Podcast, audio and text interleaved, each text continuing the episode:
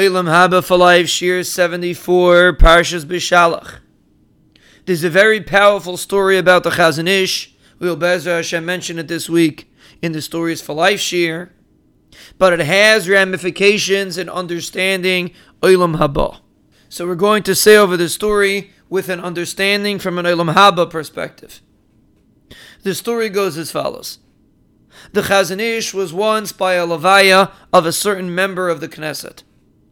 And he turned to the individual that was standing next to him. There was a big crowd. The Chazon Ish turned to the individual next to him and he told him as follows You know what's going to happen when this individual comes up to Shemayim?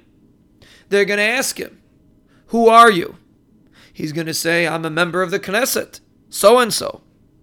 The Malachim are going to turn to each other and say, What's that? What does it mean, a member of the Knesset? What kind of yichus is that? And after talking to each other, they're going to turn back to the individual and say, Okay, nu, let's get down to business. Do you have Torah? Do you have Masim Tevim? Do you have Chesed? Did you accomplish something in your life? That's what the Chazon Ish told the individual standing next to him. And the Chazon Ish explained because it's in the Olam HaEmes. And the Olam HaEmes, the only thing that counts is Avodah Hashem. Everything else is meaningless. Now let's understand this story. Let's think about the people that we consider important and powerful. Whether a politician, maybe a very wealthy fellow, maybe a person that's very popular, a celebrity, a singer, someone that's very famous. Think about those people for a minute. When someone like that comes to Shemayim and they ask him his name, he's going to say, I am so and so. I'm this and this singer. I'm this and this powerful politician. In Shemayim, it's meaningless.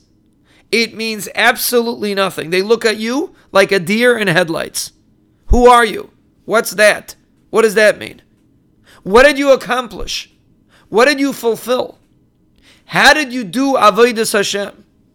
Did you do something for the Ribono Shel Olam? Or were you focused your entire life on promoting your career? Which in Shemayim is essentially worthless. But a person that did mitzvahs and masim tevim, and down here he's not considered maybe so famous. He's just a regular person. He went to work, but he was an erlich mensch. He acted properly. He didn't look at what he was not supposed to look at as best as he could. Nobody's perfect. He tried to fulfill mitzvahs as best as he could. He spent time with his kviyas itim. He learned Torah properly. He gave his stuck as much as he could. Down here, maybe he wasn't considered so successful. He's just a regular guy. When he comes to Shemayim, that is success.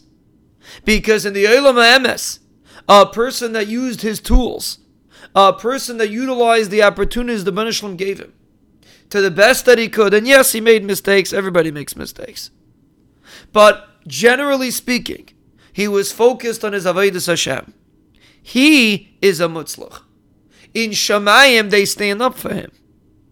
Down here, people that are considered not Mutzlachim, in Shemayim, are Mutzlachim. And that's where it counts. The people that are considered Mutzlachim down here for the 20, 30, 40 years that they're in power. In Shemayim, which is endless, which is Nitzchias, it's nothing. They don't even look at you. And that is really where it counts.